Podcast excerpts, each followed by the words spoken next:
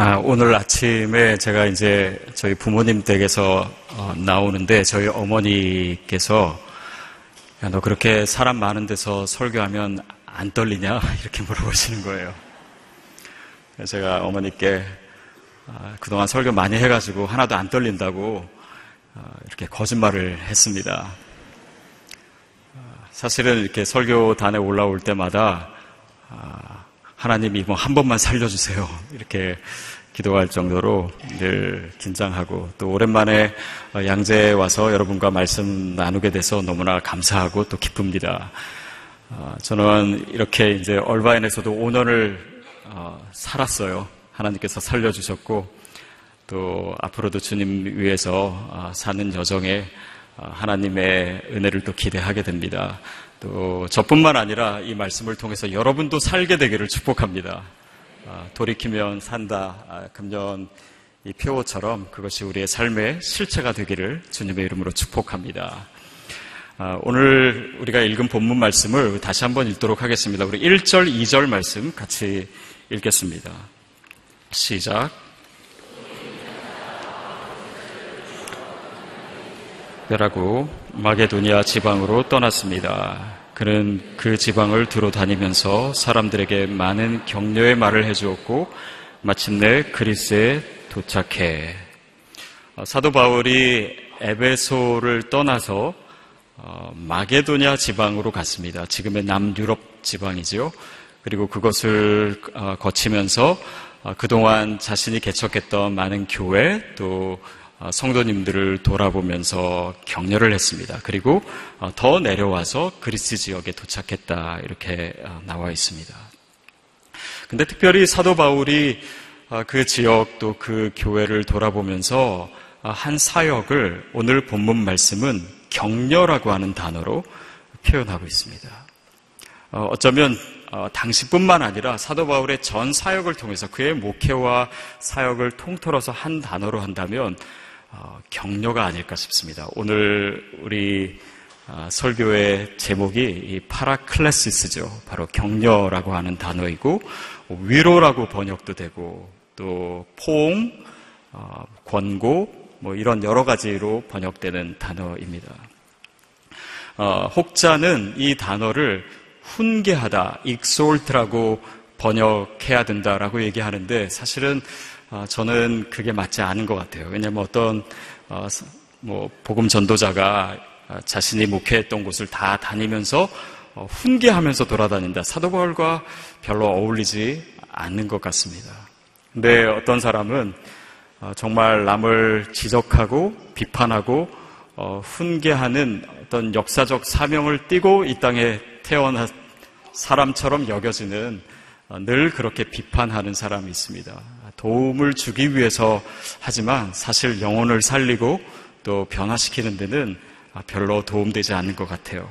근데 반면에 우리가 위로하고 격려하면 그 영혼은 살아나게 됩니다.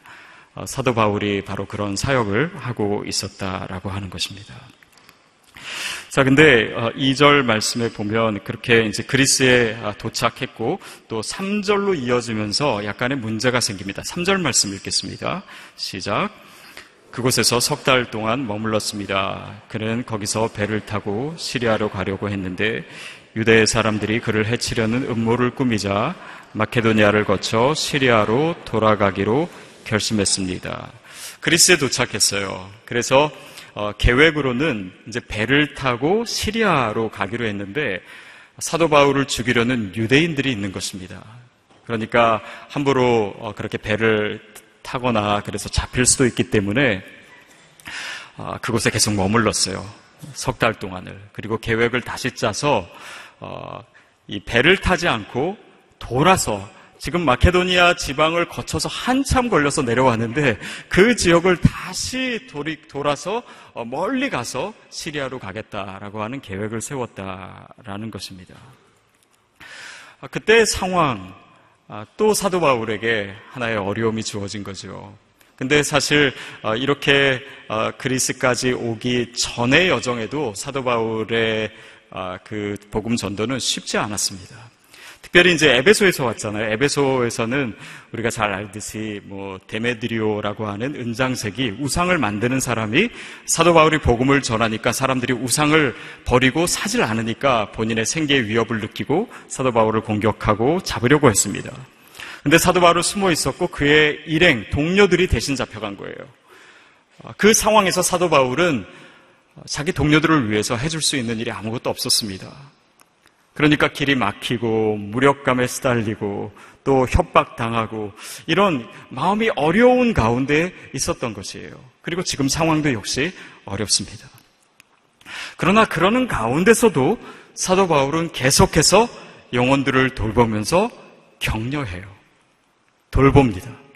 자신이 오히려 격려받아야 될 상황인데 내가 지금 힘들고 어려운데 다른 사람을 위로해야 되는 그런 일들을 계속 감당했다. 그것이 오늘 본문이 우리에게 보여주고 있는 것입니다.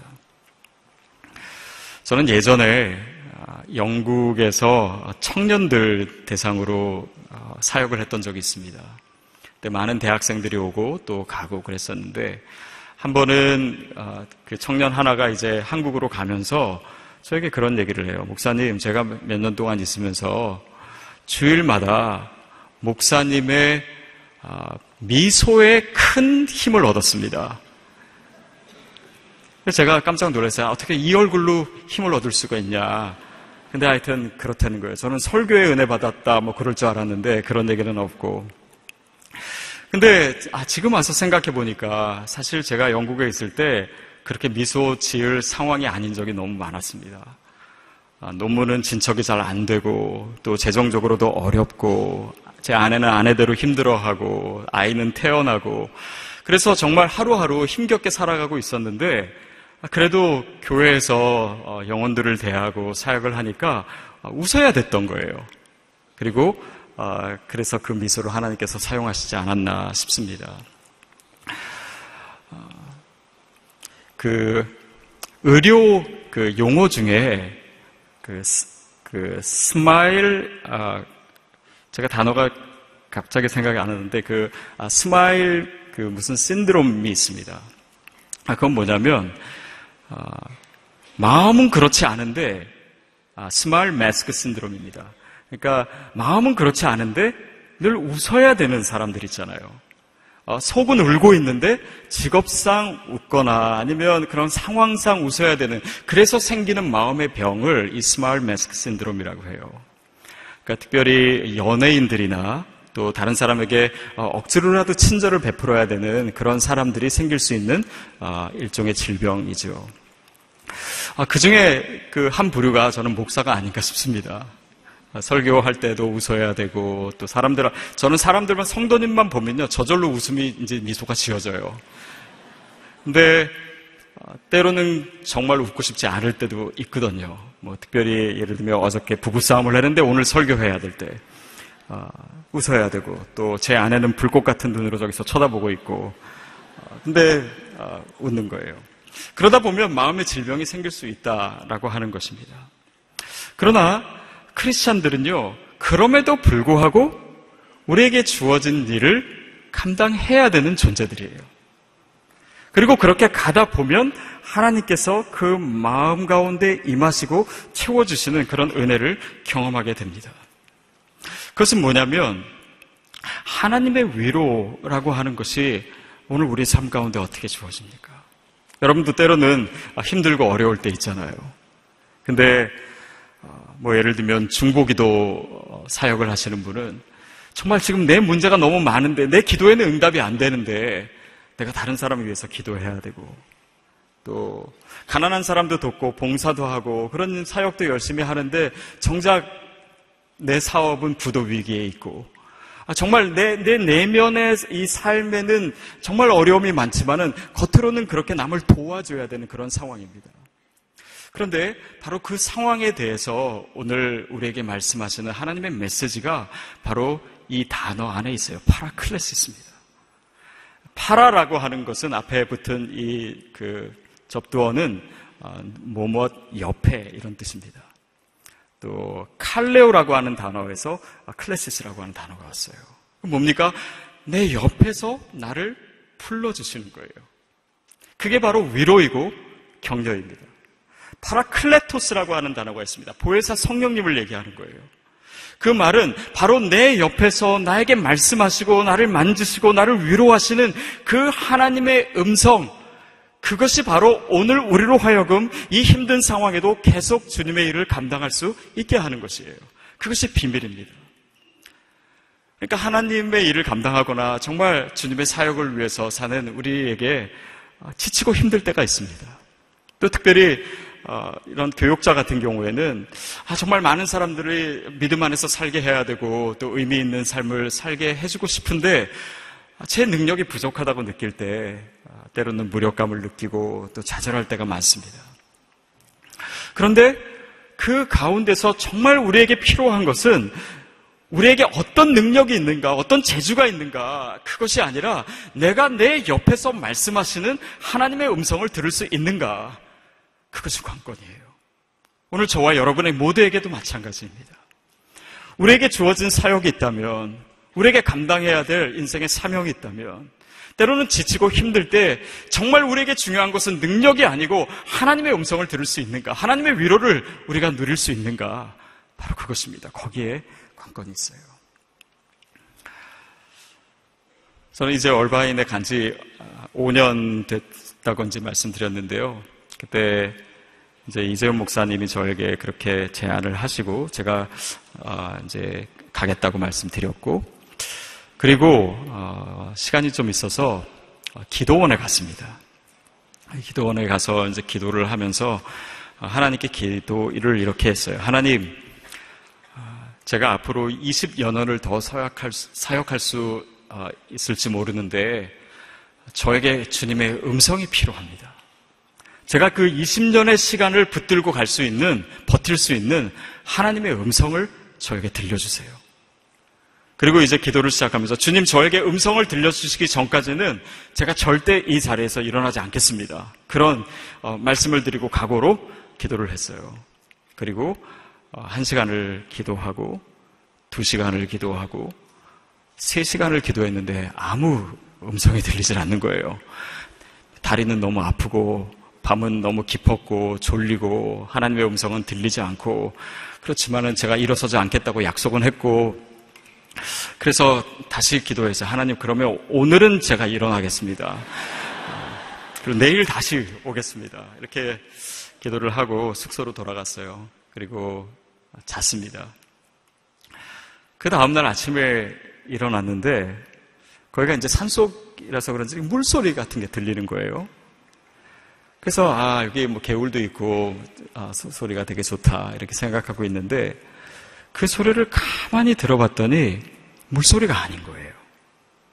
저에게 뭔가 표현할 수 없는 그런 어, 정말 사방에서 나는 물소리와 같은 소리가 나는데 그 소리에 귀를 기울여 보니까 거기에 말이 있는 거예요. 아, 그때 저에게 들린 그 말은 무엇이었냐면 예수님이 세례 받으시고 어, 물에서 올라오셨을 때 하늘에서 들렸던 바로 그 음성이었습니다. 이는 내 사랑하는 아들이요 기뻐하는 자다. 이는 내 사랑하는 아들이요 기뻐하는 자다. 이것이 물소리처럼 저에게 계속 들리는 거예요. 이는 내 사랑하는 자요 기뻐하는 자. 이는 내 사랑하는 자요 기뻐하는 자다. 이것이 물소리처럼요. 제 생각에는 한 30분에서 40분 정도. 저는요, 그 전에도 이런 음성을 들은 적도 없고, 그런 신비주의자도 아니고, 그 이후에도 음성을 들은 적이 없습니다. 근데 계속해서 그 음성이 들렸어요. 그리고 그 음성을요, 지금도 하루에 수십 번씩 생각할 때도 있습니다. 하루도 생각하지 않는 적은 없어요. 너는 내 사랑하는 자요, 기뻐하는 자다. 특별히 힘들고 어려울 때 그 음성이 저의 앞으로의 모든 길들을 힘있게 갈 수 있도록 하나님께서 격려해 주시고 위로해 주신 거예요. 여러분, 그것입니다. 우리가 정말 주님의 음성 들을 수 있다면 우리가 또한 위로의 사역도 계속해서 할 수 있어요. 저는 나중에 생각했어요. 왜 그 음성을 그냥 한 번 말씀하시지 않고 물소리와 같이 이렇게 여러 번 말씀하셨나. 그것은 어쩌면 이 음성이 필요한 분들이 정말 물결과 같이 정말 많은 분들에게 그 필요한 분들에게 이 말씀을 전하라라고 하신 거 아닌가 그런 생각했어요. 여러분은 하나님이 사랑하는 자요, 기뻐하는 자입니다. 우리가 그 음성 어, 시간 들을 수 있게 되기를 바랍니다. 때로는 우리가 힘들고 어려울 때 그 어려움을 통해서 하나님의 위로하시는 소리를 들어야 됩니다. 그것이 바로 어쩌면 그 상황의 의미이고 목적이에요. 우리가 힘들어 봐야 또한 다른 사람의 아픔을 위로할 수 있습니다. 제가 예전에 양재에 있을 때 이제 아, 새벽 예배 중에 하루 정도를 잡아서 어, 교육자들이 이제 예배가 끝나면 성도님들 위해서 기도했어요. 그때 아, 이제 성도님들이 앞에 나오셔서 교육자 한 분한 분들에게 기도를 받으셨는데 아, 저희 교육자 중에 그 암을 앓으셨다가 그 고침을 받은 분이 계세요. 지금도 계신데 근데 아픈 분들은요 다 그분 앞에만 가는 거예요. 그러니까 제 앞으로 이렇게 오다가도요, 그 목사님 있으면 이렇게 돌아가지고 그 목사님께 기도받아요. 왜냐하면 이분은 정말 본인이 그렇게 아파봤기 때문에 아픈 분에게 대한 특별한 마음이 어, 있는 거예요. 여러분, 우리의 삶에 있는 그런 위기나 어려움이나 고난이나 이것은 어쩌면 그 다른 사람들의 아픔에 대해서 위로하는 사역으로의 부르심입니다. 우리가 그것을 알 수 있을 때 하나님의 진정한 위로가 오늘 우리에게 주어지고 그 위로를 통해서 다른 사람을 위로하는 것이에요. 이것이 사도 바울이 고린도 후서에서 이야기하는 바입니다. 고린도 후서 1장 3절부터 7절까지 말씀 우리 같이 읽겠습니다. 시작. 하나님 곧 주 예수 그리스도의 아버지, 자비의 아버지, 모든 위로의 하나님께서는 찬양 받으실 분입니다. 그분은 우리의 모든 환란 가운데서 우리를 위로하시는 분이시기 때문입니다. 우리가 하나님께 받는 위로로 인해 우리도 환란 가운데 있는 사람들을 위로할 수 있게 하시는 분이십니다. 그리스도의 고난이 우리에게 넘치는 것 같이 우리의 위로도 그리스도를 통해서 넘칩니다. 우리가 고난 당하는 것도 여러분을 위로하고 구원하기 위한 것이요. 우리가 위로받는 것도 여러분을 위로하기 위한 것입니다. 위 위로가 여러분 가운데 역사함으로 여러분이 우리가 당하고 있는 것과 동일한 고난을 당할 때도 잘 견뎌내게 된 것입니다. 여러분에 대한 우리의 소망은 굳건합니다. 여러분이 고난에 함께 참여하는 것처럼 위로에도 함께 참여하는 것을 우리는 알고 있습니다. 성경에서 위로라고 하는 파라클레시스라고 하는 단어가 제일 많이 나오는 구절들이 바로 여기에요. 여기서 나오는 사도 바울의 메시지는 이것입니다. 우리가 고난 가운데 처했지만 하나님께서 우리를 위로하셨다. 그것은 우리로 하여금 다른 영혼들, 상처받고 힘들고 외롭고 고통 가운데 있는 영혼들에게 하나님의 위로를 전하기 위한 것이다.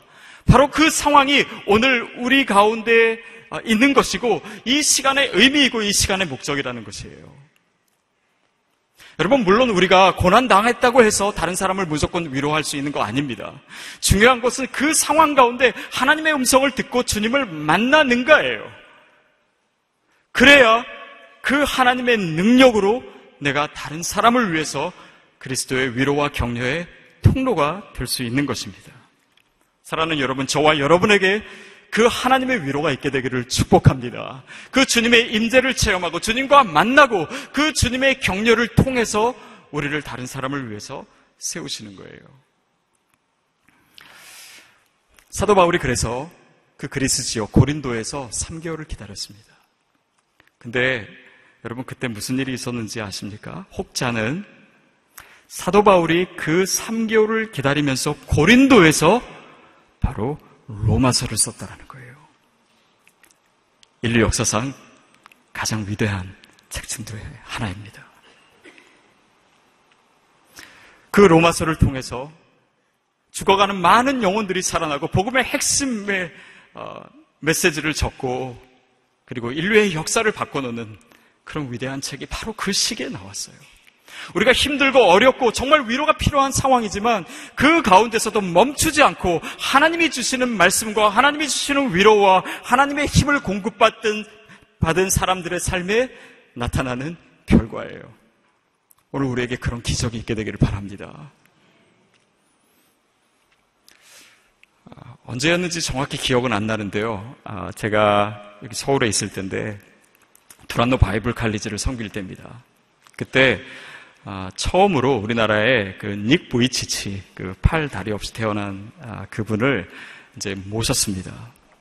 그래서 이제 그분을 제가 처음 이렇게 맞이를 했어요. 그랬더니 어, 그때 그분이 27살이었는데 저는 그때 40살 그래도 넘었었을 것 같은데 어, 저를 막 축복해 주시고 저에게 기도 제목이 뭐냐 그러면서 자기가 안수해 주겠대요. 손도 없는데 안수해 주겠다고 그러고 어, 그리고 이제 그 만나서 교제하고 그때 저녁 집회 때 이 자리에서 그 닉이 어, 간증한 내용이 기억나는 것이 하나 있습니다. 이게 뭐냐면 어, 그 닉은요 목사님 아들로 태어났어요. 그래서 믿음이 있었습니다. 자기가 비록 이렇게 태어났지만 하나님께서 언젠가 나에게 기적을 베풀어 주실 거야. 내가 어느 날 잠자고 일어나면은 나도 모르게 팔다리가 생겨 있을 거야. 그래서 늘 매일매일 기도했다. 하나님, 저에게 기적을 베풀어 주세요. 기적을 베풀어 주세요. 그런데 매일 기도했지만 하나님 한 번도 기적을 베풀어 주지 않았다라는 거예요. 그러다가 주님을 정말 뜨겁게 만나게 되고 어, 정말 절망 가운데 있는 사람들을 위로해주고 격려해주는 그런 사역을 시작하게 됐습니다. 그러다가 어느 날 한 교회에서 이런 간증을 하고 있는데 맨 앞에 어느 젊은 부부가 아이를, 아기를 하나 안고 있었대요. 그리고 집회가 끝나고 그 아이의 부모가 자기에게 와서 얘기를 하는데 그 아이를 보고 깜짝 놀랐대요. 왜냐하면 그 아이가 데니얼이라고 하는 아이인데 자기와 같이 팔과 다리가 없이 태어난 아기예요. 그래서 그 부, 부가 얘기하기를 이런 아이, 이 아이가 태어나고 정말 어렵고 힘들고 그래서 병원에도 많이 찾아가고 만나는 의사마다 이제 물어봤대 이 아이가 어떻게 뭘 할 수 있겠습니까? 들리는 대답마다 이 아이는 아무것도 할 수 있는 게 없습니다. 걷지도 못할 것이고 뛰지도 못할 것이고 오래 살지도 못할지도 모릅니다. 그래서 그렇게 체념하고 절망하고 있는데 그들의 눈앞에 있는 이 닉은요 걷기도 하고 뛰기도 하고 수영도 하고 전 세계를 돌아다니면서 복음을 전하고 위로하고 그런 놀라운 사역을 하고 있는 것을 보면서 그 부모가 뭐라고 얘기했냐면 저희에게 있어서는 닉 당신의 삶이 기적입니다. 이렇게 얘기하더래요. 그때 닉이 정말로 깨달았대요. 아니 내 삶에는 기적이 없다라고 생각했는데 이렇게 위로하고 격려하는 사역을 통해서 어느덧 내 삶이 기적이 되어 있었다라는 거예요.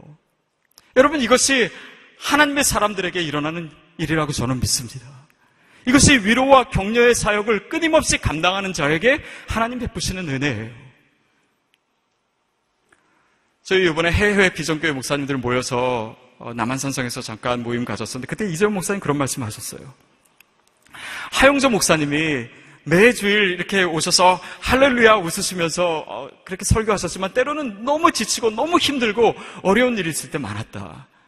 때로는 정말 어떤 성도가 와가지고 한 목사님의 멱살을 잡고 그런 수모를 당하고 올라오셔서는 웃으시면서 할렐루야 이렇게 하시고 여러분 그것이 바로 오늘 본문이 얘기하고 있는 거예요. 힘들고 어렵지만 하나님께서 내 옆에 계시기 때문에 주님이 나에게 음성을 들려주시고 위로하시기 때문에 그분을 만나고 그분의 음성을 듣는 자들은 계속해서 이 길을 걸어갈 수 있는 것입니다. 그것이 우리 삶에 나타난 또 예비된 하나님의 일이요 기적인 줄 믿습니다. 그것이 바로 사도 바울이 경험했던 것이에요. 여러분 우리 주변에는 지금도 외롭고 슬프고 병들고 절망하는 분들이 많습니다. 그러나 오늘 우리를 통해서 하나님께서 그들을 위로하기를 원하세요.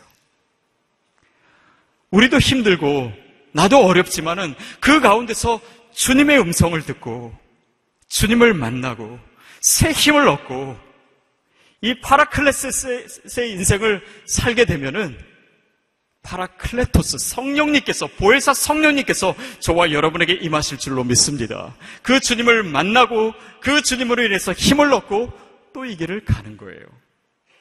사도 바울은 그 격려의 여정을 계속하고 있습니다. 저와 여러분을 또 그 여정에 초대하고 있어요. 우리가 다시 한번 주님 안에서 그 주님의 임재 안에서 이 길을 힘 있게 갈 수 있게 되기를 축복합니다. 그런 은혜와 그런 능력과 또 그런 기적의 역사가 저와 여러분에게 있기를 주님의 이름으로 축복합니다. 기도하겠습니다.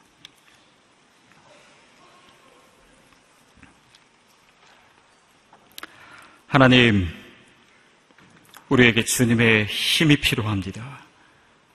주님의 위로가 필요합니다. 우리는 지치고 때로는 위로할 힘조차 내게 남아있는 것 없지만 오늘 주님의 음성이 있기에, 오늘 주님의 위로와 격려가 있기에, 그 자리에서 다시 또 일어서기를 원합니다. 하나님 사도 바울처럼 우리의 삶도 그런 기적의 통로로, 위로의 통로로 사용해 주시고, 그런 하나님의 놀라운 일들의 날마다 감격하는 삶 되게 하여 주시옵소서. 예수님의 이름으로 기도하옵나이다.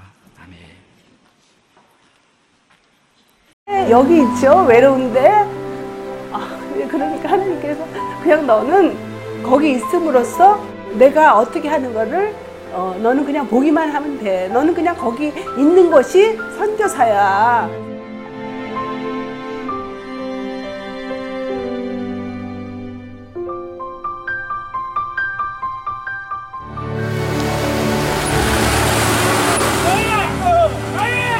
육 6개월을 그냥 손꼽아 기다리면서 이 산골까지 올까 했는데 드림 컴츄르다. 네, 정말 좋았어요.